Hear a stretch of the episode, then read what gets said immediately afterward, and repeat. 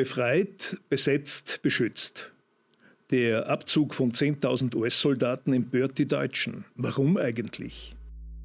Wir begrüßen Sie bei Frei heraus, dem Podcast des Freiheitlichen Bildungsinstituts. Die folgende Sendung wird in Kooperation mit der Wochenzeitung zur Zeit produziert.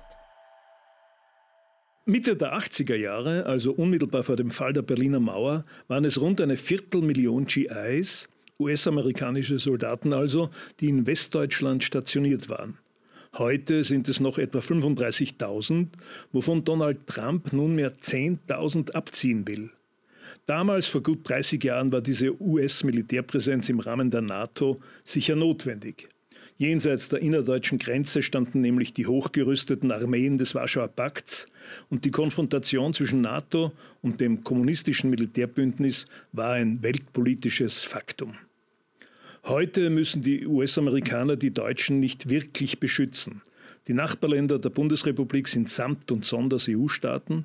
Und wenn US-Präsident Trump meint, die Amerikaner würden die Deutschen vor den Russen beschützen, so ist dies auch einigermaßen skurril. Umfragen beweisen nämlich, dass die Mehrheit der deutschen Bundesbürger Putin für die wesentlich geringere Gefahr für den Weltfrieden hält als Donald Trump. Und vor allem, dass kaum jemand zwischen Rhein und Oder irgendwelche Ängste hegt, von den russischen Militärkräften attackiert zu werden. Skurril ist allerdings auch in noch weit höherem Maße, dass sich die Bundesdeutschen, insbesondere die Regierungsvertreter um Kanzlerin Merkel und Außenminister Maas, maßlos darüber aufregen, dass Trump ohne große Vorankündigung nunmehr ein gutes Drittel der Soldaten abziehen will. Dies sei mangelnde Solidarität innerhalb der NATO, heißt es aus Berlin, wobei aus Washington der Gegenvorwurf kommt, dass gerade die Deutschen im Rahmen der NATO zu wenig leisten würden. Grotesk ist die deutsche Empörung allerdings auch deshalb, weil es sich bei den US-Soldaten ja um den Rest einer Besatzungsarmee handelt.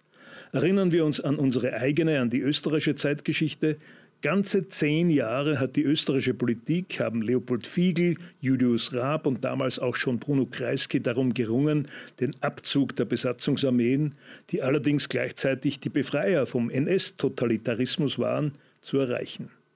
Der Staatsvertrag von 1955 krönte diese Bemühungen und der 26. Oktober, der Tag, an dem die letzten Besatzungssoldaten Österreich verließen, wurde sogar zum Tag der Fahne, zum Nationalfeiertag erklärt. Also normalerweise müssten doch auch die Bundesdeutschen froh sein, wenn sie ihre Befreier, die aber auch Besatzer waren, losbekommen. Bedenken muss man nämlich schon auch, dass die US-Amerikaner auf deutschem Boden in keiner Weise deutschem Recht unterstellt sind und dass sie auf ihren großen Militärstützpunkten, insbesondere in Rammstein, weltweite Einsätze organisieren bzw. von dort kontrollieren. Pakistan, Afghanistan, Syrien, welche Weltgegend auch immer von der einzigen globalen Supermacht den USA, aus welchen Gründen auch immer mit Krieg überzogen wird, es geschieht zwar zuallererst aus dem Pentagon in Washington, aber dann eben auch von Ramstein bzw. vom US-Kommando in Stuttgart aus. Die Österreicher waren jedenfalls froh, als sie die vier Besatzungsarmeen im Jahre 1955 abziehen sahen. Die ehemaligen DDR-Bürger waren auch froh, als sie nach der Wiedervereinigung nach dem Mauerfall die Sowjetarmee, die dann eine russische war, abziehen sahen. Nun, im Falle der Reduzierung der US-Streitkräfte im Lande gibt es keine Freude, sondern politische Empörung.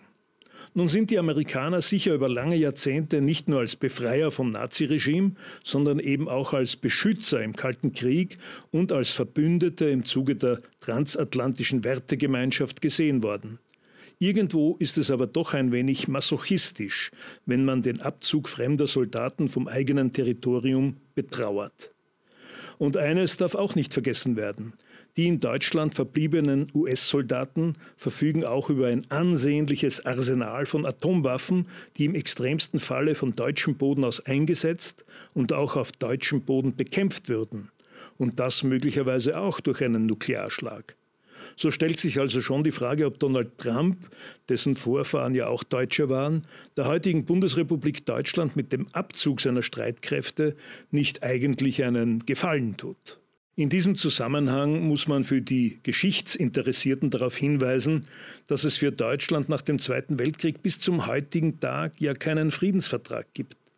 Zwar gibt es den sogenannten 2 plus 4 Vertrag, einen Staatsvertrag, der zwischen der Bundesrepublik Deutschland, der Deutschen Demokratischen Republik einerseits sowie den Siegermächten des Zweiten Weltkriegs, Frankreich, der Sowjetunion, Großbritannien und den Vereinigten Staaten andererseits geschlossen wurde. Dieser Vertrag machte den Weg für die Wiedervereinigung Deutschlands frei. Er markierte auch im großen historischen Überblick das Ende der Nachkriegszeit für Deutschland und er beendete auch die besatzungsrechtlichen Beschränkungen. Und obwohl er so gesehen ein maßgeblicher Beitrag für die Friedensordnung in Europa ist, ist er eben doch kein Friedensvertrag. Überdies gibt es nach wie vor die sogenannte Feindstaatenklausel in der Charta der Vereinigten Nationen, wonach die ehemaligen Feindstaaten des Zweiten Weltkriegs Zwangsmaßnahmen ohne besondere Ermächtigung durch den UN-Sicherheitsrat verhängen können, im Falle, dass diese, und da geht es um Deutschland und um Japan, erneut eine aggressive Politik verfolgen sollten. Dies schließt sogar militärische Interventionen mit ein. Zwar spielt diese Feindstaatenklausel in der heutigen internationalen Politik keine Rolle mehr und sie gilt nach herrschender Meinung der meisten Völkerrechtler als obsolet. Die Bundesrepublik selbst geht davon aus, dass seit dem Beitritt Deutschlands zur UNO diese Klausel für sie keine Rolle mehr spielt. Tatsache ist aber, dass sie existiert und Tatsache ist auch, dass mehr als 20.000 US-Soldaten und ein höchst gefährliches Atomwaffenlager auf deutschem Boden weiterhin stationiert sind. Sie hörten frei heraus den Podcast des Freiheitlichen Bildungsinstituts Gesellschaft für Politik, Kultur und Meinungsfreiheit. Gedanken zur Zeit machte sich Andreas Mölzer.